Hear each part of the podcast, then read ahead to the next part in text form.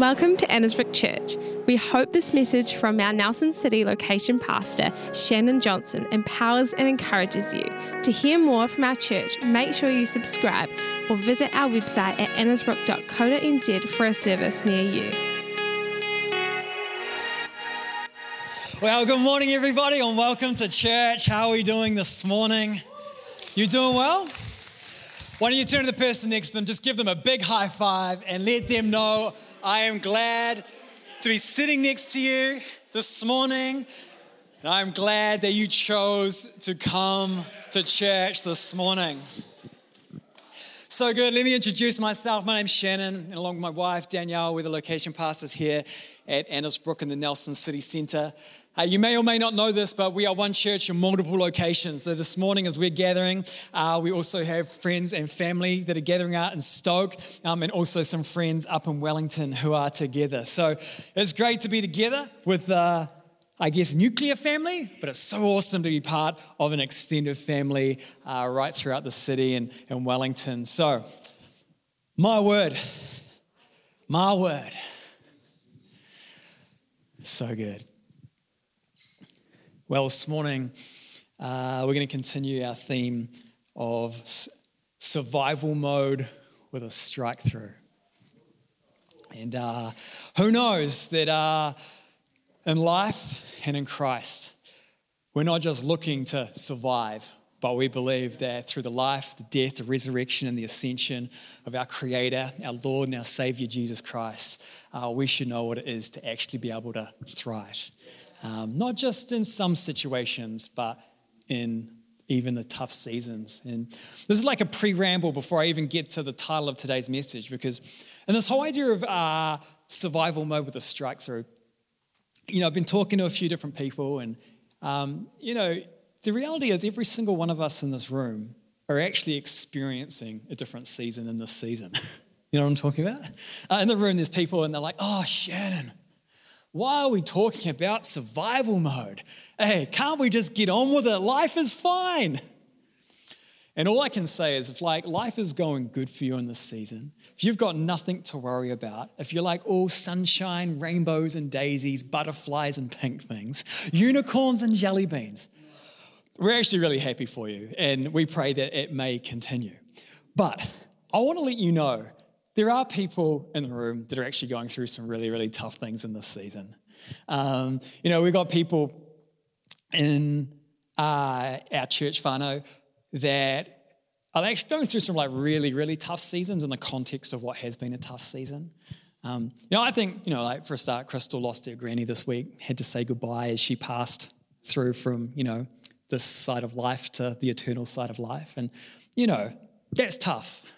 You know, seasons like that. So, you know, obviously our thoughts and our prayers are with you, Crystal. And, uh, you know, it's so hard to say goodbye, but we know it's really just see you so, see you soon. Avonda was an incredible woman, and uh, we'll all see her when we're in heaven. But, you know, we don't want to move on too quickly when we're having a good time, when there's people that are going through a rough time. You know, it's very easy to focus on the good stuff in Scripture sometimes and create a narrative that's overly triumphant. But actually, when we read Scripture, we realize that, yes, in Christ we are triumphant, but sometimes the victory that we're going to experience in totality is not this side of existence, but it's actually the future, like in the second life to come. And I say that because, you know, there are some people going through some tough times and suffering. A little sentence we never thought we'd hear, uh, and then we did. No jab, no job. It's easy for those of us that say have chosen to be vaccinated, but it's real tough for those in our church family that have decided not to, and that, you know, in the next season are actually looking at handing over their jobs. Um, that's real tough. Our thoughts are with you. Um, you've got to know. We, we don't want to move on so quickly that we don't acknowledge that actually we need to, uh, you know, be supportive of everyone in the good times and the bad. We're all one in God, exactly right. And, uh, you know, I just got a text message. You might not want to hear this at all, but someone was text- I, they left me a call, and I was like, oh, I didn't get back to them. I probably should. I was like, is everything all right? And they're like, yeah, not coming to church this morning. Um, just received a letter saying that someone is in their workplace um, that might have a weak case of COVID, and so they've decided to stay at home. And just so you know, they live in Nelson. You know, sorry to be the bearer of potential bad news, but we knew it was coming. I literally, you know. Mic drop. Hey, here you go, enthusiasm grenade. I could actually go through the list, right? I know that there's people in our church whānau that they're struggling with some really tough relational stuff in this season. And so I say that as a prequel to the message, because if you're here this morning, then you're feeling full of faith, then you're feeling like everything is good. I want to say wonderful, but I want to remind us this morning that when we are strong, our strength is there so that we can serve others. And when we are feeling weak, our strength is found in leaning on our brothers, right? So that together we can know what it is to go through together. And uh, so this morning, uh, I want to talk about this idea, this theme of survival mode with a strike through. And the title of my talk is The Problem or the Promise. The Problem or the Promise. What did you want to be when you grew up? Do you remember as a child having like some crazy occupation, something that you wanted to be when you grew up? Okay. Okay, Donna wanted to be an astronaut. Uh, that is awesome. Still time. Okay, Donna went to the Navy instead. Uh, who else? Anyone remember something? Like, what did you want to be? What was that like, the dream? Kim? I wanted to be an air hostess, but I still can't reach the overhead. can't, can't reach the overhead luggage, yeah. You've got you've got this. Uh, hilarious. Uh, Rosie, she's our, uh, Danielle, my three-year-old daughter. She's almost four. Uh, recently, she said, uh, when I grow up, I want to be a face painter. And this is what I thought. I said, you know what? You go, girl. Hey, who knows, hashtag Flossie, there is room in Nelson for more than just one face painting empire. But uh, I think, you know, when I was young, there's a few things, you know, you go through different stages uh, and yeah, there's a few stages that I went through, but one of them was I wanted to be a spy. Um, I just thought it'd be cool to be a spy. Because when you're a kid, you never think about the consequences of getting caught behind enemy lines, right? You never get, you ne- you think, you look of all the cool stuff, the gadgets you get to use, and um, the fact that, you know, if there was a soundtrack for my life, I was convinced it was going to be the Pink Panther soundtrack. You know, you wouldn't be able to hear it, but in the head, my head as I was going around, I'd be like, you know, didn't, didn't, didn't, didn't, didn't, didn't, didn't. You know, I was convinced this is who I was going to be. And, um, yeah. What's that? Spy. Spy for Jesus. Well, it's funny you make that transition because you're like, why are we talking about spies? And I want to read this morning a story from the scripture about some spies. So, if you've got your Bible, whether it's an e-book or a tree book, now would be the great time to pull it out. There's a few paper Bibles out there today. Uh, grab your Bible, we're going to read. We're going to read a whole chapter of Scripture this morning. So um, get your phone out, get your Bible out, and we will read this together. Uh, Numbers chapter thirteen. I'll just give you a couple of seconds to turn there. As you do, let me give you the context for this piece of Scripture. Uh, this is happening in the transition of the Hebrew people. God has saved them and rescued them out of Egypt, uh, using Moses as the leader figure. He rescues them out of slavery in Egypt, and they're in, uh, they're in kind of this wilderness transitional season where God is wanting to transition them into the promised land of Canaan that he had promised for them.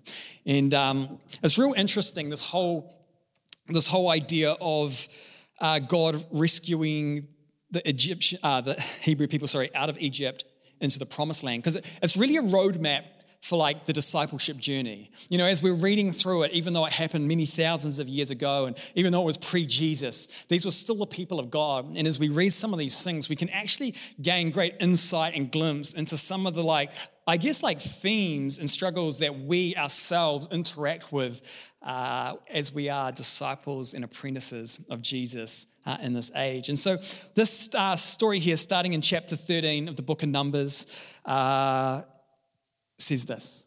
Read along with me. It says, "The Lord said to Moses, send some men to explore the land of Canaan, which I am giving to the Israelites." When you catch that? There was a promise.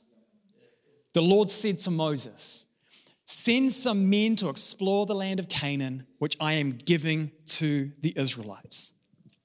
That's a promise. And so at the Lord's command, Moses sent them out from the desert of Paran. All of them were leaders of the Israelites, and these were their names. I'm not going to read the names. There's a lot, and you don't know who they are. Neither do I. It doesn't matter. We're going to skip right down to the bit after that. And it says, these twelve men, the tribe leaders, the clans leaders, these are the names of the men Moses sent to explore the land. When Moses sent them to explore Canaan, he said, go up through the Negev, he said, Uh, and into the hill country. See what the land is like and whether the people who live there are strong or weak, few or many. What kind of land do they live in? Is it good or is it bad? What kind of towns do they live in? Are they walled? Are, are they unwalled or fortified? How is the soil? Is it fertile or is it poor? Are there trees in it or not? Do your best to bring back some of the fruit of the land. It was the season for the first ripe grapes. And so they went up and they explored the land from the desert of Zin as far as Rehob towards Lehemoth, where they went through the Negev and came to Hebron. There Ammon, Sheshai, and Talmai, the descendants of Anak, lived. Hebron, um, Hebron had been built seven years before Zoan in Egypt. And when they reached the valley of Eshcol, they cut off a branch bearing a single cluster of grapes. Two of them carried it on a pole between them and along with some pomegranates and figs. That place was called the Valley of Ishkol because the cluster of grapes and the Israelites cut off there. And at the end of forty days, which is a long journey, um, to give some context, we don't have a map, but these guys have walked like four hundred kilometers one way and four hundred back. So it is a lot of walking. At the end of this eight hundred kilometer round journey, they returned from exploring the land. And they brought a report. They came back to Moses and Aaron and the whole Israelite community at Kadesh in the desert of Paran. And there they reported to them and to the whole assembly and showed them the fruit of the land. They gave Moses this account. We went into the land which you had sent us, and it does flow with milk and honey. There is its, uh, here is its fruit, but the people who live there are powerful, and the cities are fortified and very large. We even saw descendants of Anak living there. The Amalekites live um, in the Negev, and the Hittites, the Jebusites, and the Amorites live in the hill country, and the Canaanites live in the sea and along the Jordan. So they're giving a report. You hear, it's not a good report. They're talking about all the stuff that is like problems in the land that God has promised them. But check this out, chapter thirty, it says this. It says, and then Caleb silenced the people before Moses and said, we should go up and take possession of the land, for we can certainly do it. But the man, the men who had gone up with him said, we can't attack those people. They are stronger than we are. And they spread among the Israelites a bad report about the land they had explored. They said, the land we explored devours those living in it. All the people we saw there were of great size. We saw the Nephilim there, descendants of Anak, who come from the Nephilim. And we seemed like grasshoppers in their eyes, and we looked to them the same. This is what happens. There's chapter thirteen. We're not going to keep reading because there's a lot of reading. But it's good to read the Bible, isn't it? uh, these twelve spies go out. eleven come back with a bad report. One comes back with a good report. Here's the thing. God had given them all the same problem, promise. At the start we saw it. This is the land that I'm giving you. But here we have twelve people, eleven of who only have eyes for the natural, whose hearts are filled with fear, who look to the world, and as a result, their report comes back in the negative. But only one person, Caleb, he sees exactly the same things, but he remembers the promise of God. And because of that, he knows what it is to kind of be the person who doesn't just see the problems in the natural, but he knows how to see through the problems to the promise that lies on the other side. Caleb, His heart was full of faith because he believed that what God had said was what God would do. And I reckon that's so fitting for us in this season because there is so many reports out there, you know, things out there that are like, oh man, like this is not good, that is not good. And you hear so many people inside the church and out who are spreading this report that, to be honest, sounds like the eleven spies. It's not even that they're talking about things that aren't real. They're actually like articulating and talking about very, very real problems in the natural. The issue is they're using their voice to affirm the world's problems rather than using their voice to speak God's promises. And it's a tricky one. Because, you know, we don't want to be people that just close our eyes and pretend that we're not going through tough times. But we do want to be people that know what it is to be able to not just see the problems, but to see through the problem, to see the promise of God on the other side. Yeah, yeah, bless the Lord. Mate, I agree with you, Hamish. um, in this season, what's your report sound like? You know, if, if the confession of your lips, the, the confession of your self-talk was played out, you know, on a tape player this morning, would it be a report that's talking about all the problems, or would it be a report that's amplifying the promise of God? What does it look like for us to be people? In chapter um, fourteen, uh, I think verses twenty-four, it actually goes on to say, you know, because here's what happened in the next chapter of that story. God was unable to lead the people through to the land he had promised for them. He was unable to. Not because he didn't want to, but because the people didn't want to go because of their fear. Crazy. Have you ever heard the story or the question said? Like people say it, kids say it, or people that are trying to be a little bit edgy and annoying say it. They're like, if God is all powerful and can do anything he wants to do, can he make a rock so heavy that even he can't lift it? The answer is yeah, he can. And he did. When he created humanity, He created humanity with free will and free sovereignty to choose to either accept him or reject him. And the heaviness of someone's sovereignty, God respects that so much that when someone decides to focus on the problems rather than the promise, God doesn't budge that rock. He whispers and he tries to call us in, but actually God respects our sovereignty. He respects our free will. And here we have this situation where the Israelites were unable to go into the land that he had promised. Not because God didn't want to take them there, but because they were unwilling to follow God into his promise. But it says this, it says, but because my Caleb, my servant Caleb has a different spirit and follows me wholeheartedly. And I love that because I don't know about you, but I want to be the kind of person who's like Caleb.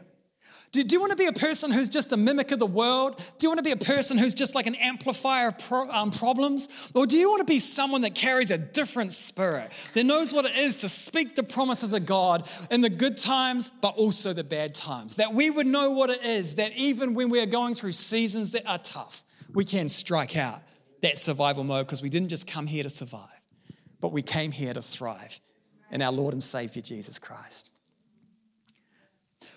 Is this speaking to anyone this morning? Is this helpful? Is it a good way to frame up the conversation?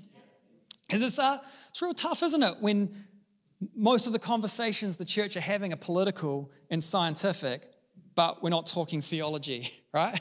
Isn't it crazy when the, the, the words that are coming out of people's mouths are so like harsh and hateful and unkind when we're talking to the very people we're supposed to reach and love?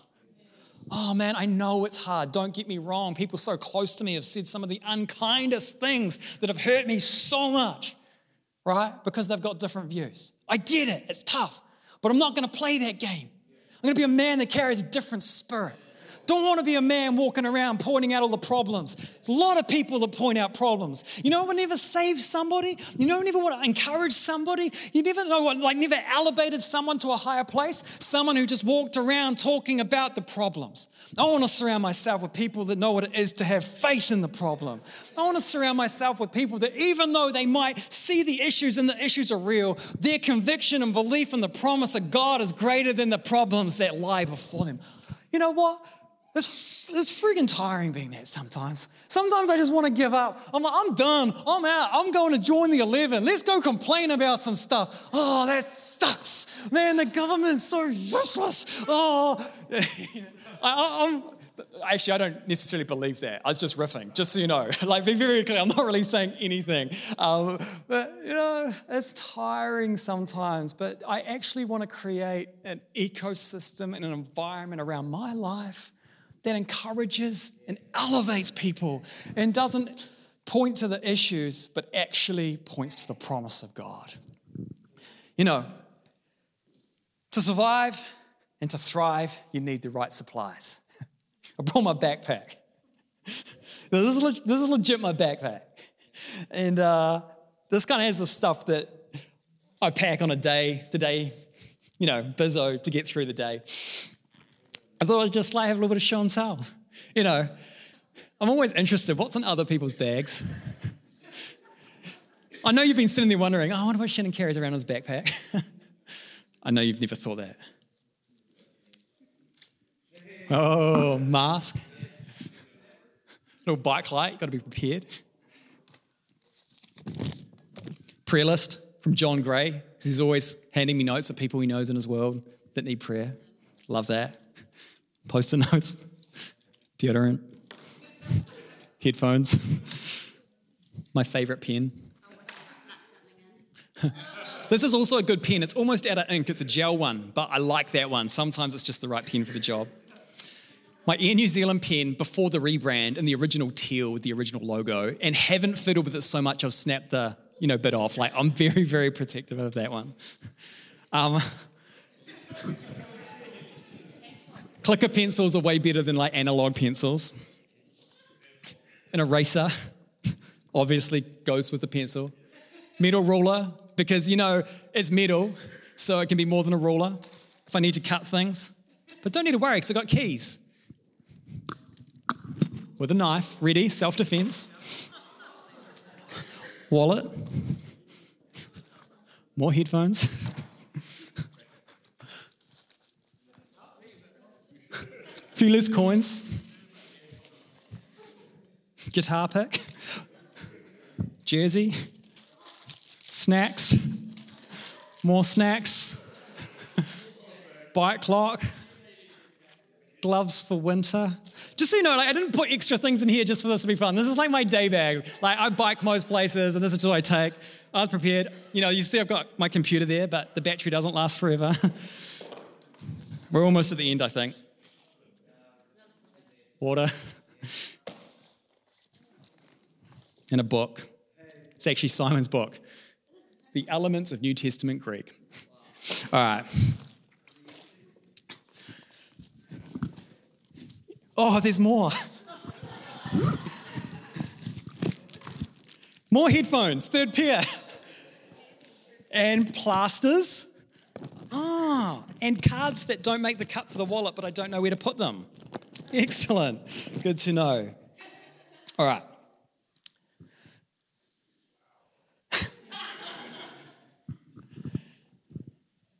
You've got to carry the right supplies if you're going to know what it is to thrive. You know, part of the reason that Caleb knew what it was to carry a different spirit is because actually in the backpack of his soul, he had the right stuff. If you're carrying the right, wrong stuff, you're just walking around carrying dead weight.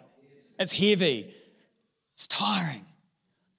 But man, if you're carrying the right stuff in your soul, you can know what it is to work further, walk farther in faith, focused on the promise of God. Here's a couple of things that I think we need to have and the backpack of our soul. First thing I think we should put in our backpack is a really good, healthy self-awareness. And this season, I think self-awareness is really, really key for a healthy soul. Just a couple of thoughts I wrote down on this was, you know, that which we're aware of, we can control. But that which we're unaware of controls us. You know, we're, we're experts at looking to the sky and observing how the weather is changing and changing our plans accordingly, but we're not always so good at reading the changing weather in our soul. And one thing I've seen in this season is there's a lot of people letting the tornadoes within out. You know, it's not helpful to repress what we're thinking and feeling, but it's also not helpful to vent without thinking. And I love this thought here Friends, it's better to be right. Uh, sorry, better than being right, it's better to be kind. I really think that's true. Better being heard. It's better to listen. I love what Ashley Bloomfield said in a lecture he gave um, recently, you know, talking about his experience. He was doing this um, this lecture on faith and anxiety um, in a pandemic age. And he said this, he said, because he was talking about, you know, he's gone through some pretty stuff, crazy stuff over the season. He's been right at sort of front of the coal face with it. He was talking about his faith. And he said he'd always been a pretty high capacity person, but this, you know, season, for, even for himself, has tested him. And he said, resilience doesn't come from being infinitely strong. It comes from knowing one's limits. Like a rubber band, it's designed to stretch. But if you stretch it too far, it snaps. You know, when we stretch ourselves internally too far, we snap on the inside, which usually results in us snapping at others. But being self-aware of where we are at within ourselves, the health of our soul in this season, I think is a real key thing we need in the backpack of our soul and um, the survival kit of the soul. I've noticed a couple of things, you know, in this season for myself that I've added to my, I guess, like kit of self-awareness. One is my soul cannot change at the speed society is demanding of it.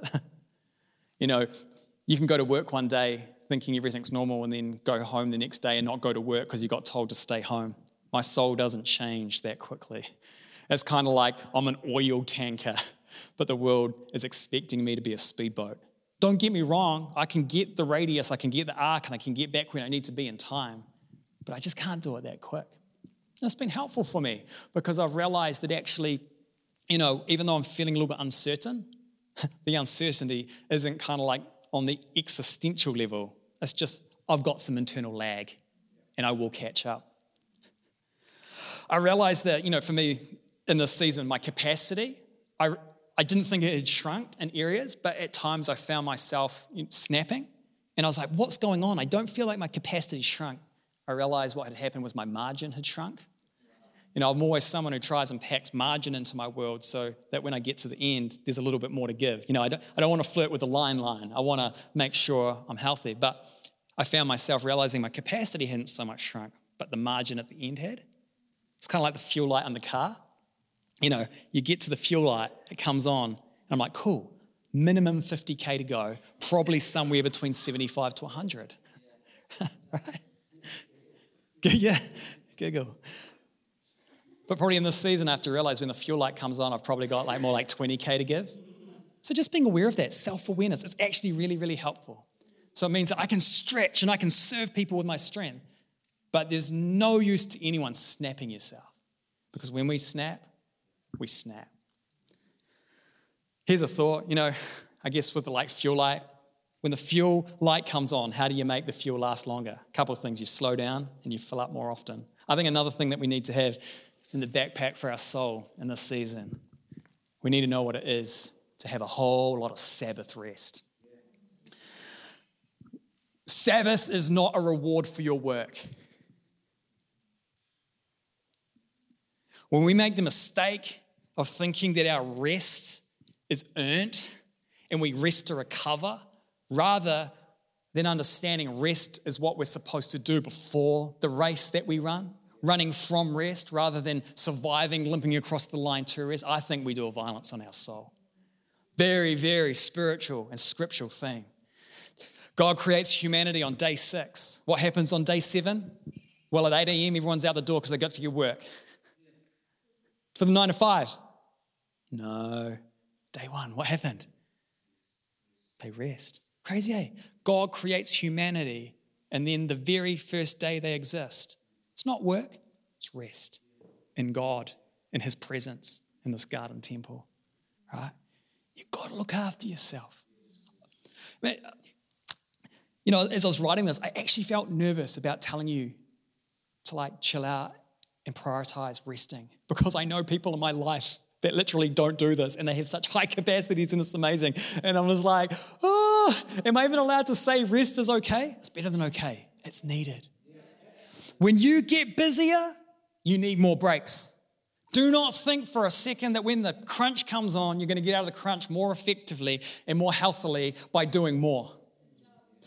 You will be far more effective if you actually take the time to go for walks, to pause regularly in your day, take deep breaths of oxygen, refocus your attention on God. You'll always get more done. I heard a quote this week from Mike Bickle. He's the uh, he's like one of the senior leaders in, I think, the International House of Prayer uh, ministry in America. And he said this. He said, in the kingdom, there's two kinds of people. There's lovers and workers. And in the kingdom, lovers always get more done than workers.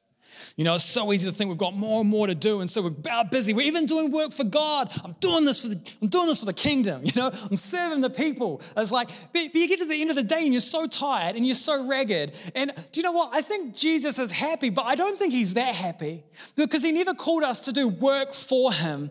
He called us to serve alongside him, with him. He's not our taskmaster. He's our savior and our friend. And he says this, he says, find your rest in me. And go from that place. You don't inspire anyone when you're tired and grumpy, frazzled out. I know I certainly don't. You know, sometimes I'm like, I try and fake it, you know, because I'm like, I want to be someone that's helpful. But if I'm honest, I'm like a duck scooting across the water, eh, gliding. You're like, but under the water, it's like the paddles are going crazy. Do you know what I reckon it's supposed to be like? The inverse of that. Under the surface, calm, because you know who you are, you know whose you are, you know for what you're called. You don't see the promises. You do see the promises because you're not focused on the problem, right? You can see through it. Not chaos under the surface, calm. I really think that in our backpack of our soul, we need to remember it's important for our well-being to put Sabbath rest in that. You cannot serve someone with something you don't have. The greatest thing you can offer those you love and lead is a healthy and growing you, right? And if you're struggling, please ask for help sooner. You think, you think you're way better at solving your own problems than you are, just so you know. Hey, sometimes we delay getting the support we need. I don't know why. Maybe we're not self-aware, or maybe we're a little bit pride. You know, we don't want to let people know. Let people know that you need some help and support if you do. Third thing I reckon we need in the backpack of our soul, it's the scripture. Fancy that. Come to church and get told to read your Bible. But here's the thing. You won't know what the promises of God are if you don't encounter the voice of God, right? You know, we hear people talk about, oh, God said to me. And if you've ever wondered what that looks like because you've never heard the audible voice of God, that's fine. I don't know anyone who's actually heard the audible voice of God. Hearing the voice of God is code for a couple of things. It's code for hearing who God is and what he's doing through the story of Scripture, and also listening to the prompts and the deep core of your soul where the Holy Spirit is helping you see the world through the way God has illuminated the world in Scripture, right? If we want to know what the promises of God are, we've got to listen to the voice of God. And the primary way that we hear the voice of God is by reading the Word. But here's the thing, we don't just read the words with a little W. You know, our goal isn't to encounter just the ink that's stamped on a page so we can encounter some good ideas that we can add to our arsenal of intellectual assent. The goal of reading the book is not to encounter the words, but it's to encounter the author. Not just the author of some books, but the author of life. Not just the written word, but the living word. We pick up the scripture. We read it. We see what God has been doing since the dawn of creation. And it brings incredible context because we're going through some tough stuff in this season. This book promises you will. Humanity always has. The difference is when we go through the valley of the shadow, we don't do it alone. We don't have to rely on our own strength. The Holy Spirit is with us. Promises that no harm, no harm, that no matter how hard the struggles we might face in this age are, the victory has been won. And in the second life, when we spend eternity with our God, there are no issues, there is no pain, there is no suffering. Scripture. Final thing I reckon we need in the backpack of our soul. The Spirit. The Spirit of God. You're never alone. He's always with you. But we become so distracted by all the noise around us that we forget to listen to the voice within, the Holy Spirit. When we've got our backpack on and it's full of problems, full of woes, oh, we're perspiring, we're tired, we're weary. It's hard. But when we take all that out, we fill it with the promises of God. I think it's so important we know what it is as we go throughout our day to really learn how to practice the presence of God. Not just something we experience in moments, but something we're continually practicing so that actually we can be aware of his presence through every moment of every day. You know, if you've ever seen the framework for learning, like the four stages, you know, you kind of go from is it unconscious incompetence to conscious incompetence to conscious competence to unconscious competence. Right? You don't know what you don't know. You know what you don't know. You're trying to know, and now you know, and now you know without thinking. Same way in the natural, you know, learning to drive a car, bunny hopping, stalling. We don't do that today. You know, we don't even look at the gear knob as we're shifting because we drive automatics. Manual? Nice. Uh, but it's actually the same with our spiritual walk. We have to learn how to practice the presence of God. It sounds rudimental, like, you know, it kind of almost sounds too crude to put it that way, but I can promise you, you're practicing something. Wherever you're investing and diverting your focus and your energy is what you're practicing. It's so easy to find ourselves caught focusing on the problems which lead to stress and anxiety and angst. But in that, we've got to learn how to stop, to pause, to take deep breaths of oxygen and draw close to God again, giving him everything. God, I give you everything. You know, it's like, it's only ten thirty in the morning. I'm sitting in my office. I should be doing more things, but God, I'm taking sixty seconds just to become aware of your presence. Thank you that my faith in your promise is greater than my feelings of anxiety right now because there's a lot to do today. God, I give you everything. God, I give you the task and the day that lies before me, and I invite you into it. I give you my worries like I've already completed them. Like they're already done. I give this to you. I give you this day as though you'd already come back a second time in this day. It doesn't even matter.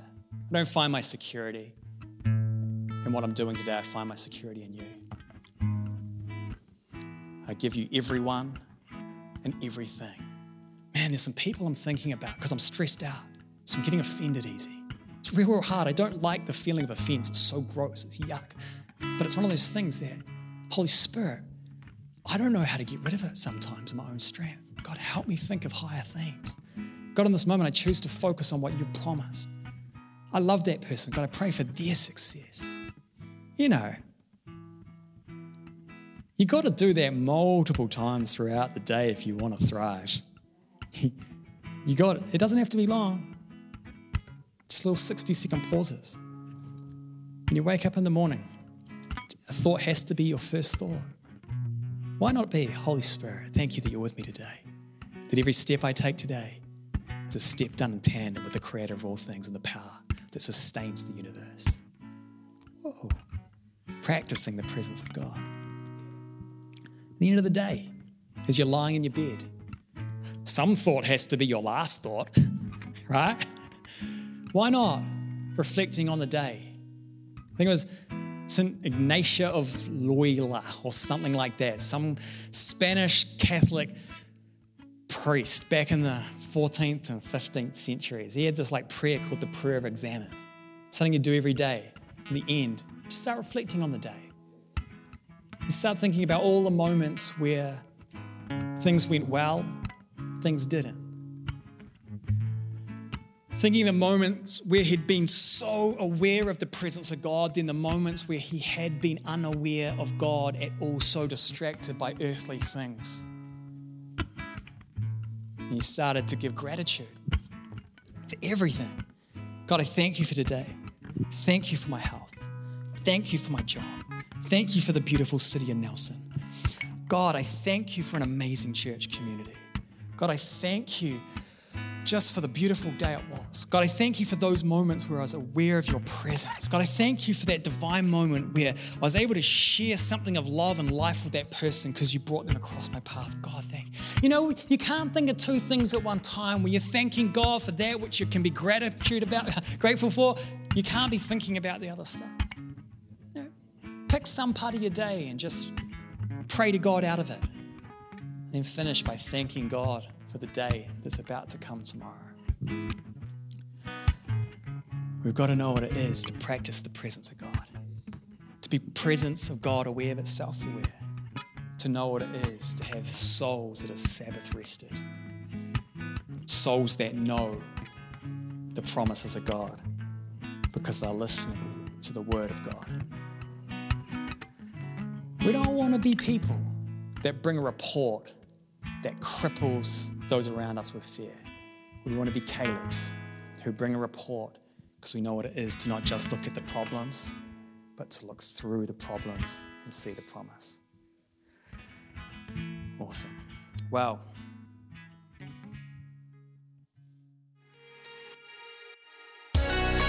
We hope you enjoyed this message. If you're wondering what the next step in your faith journey looks like, please get in touch with us. Email us at info at annesbrook dot co dot n z or visit our website.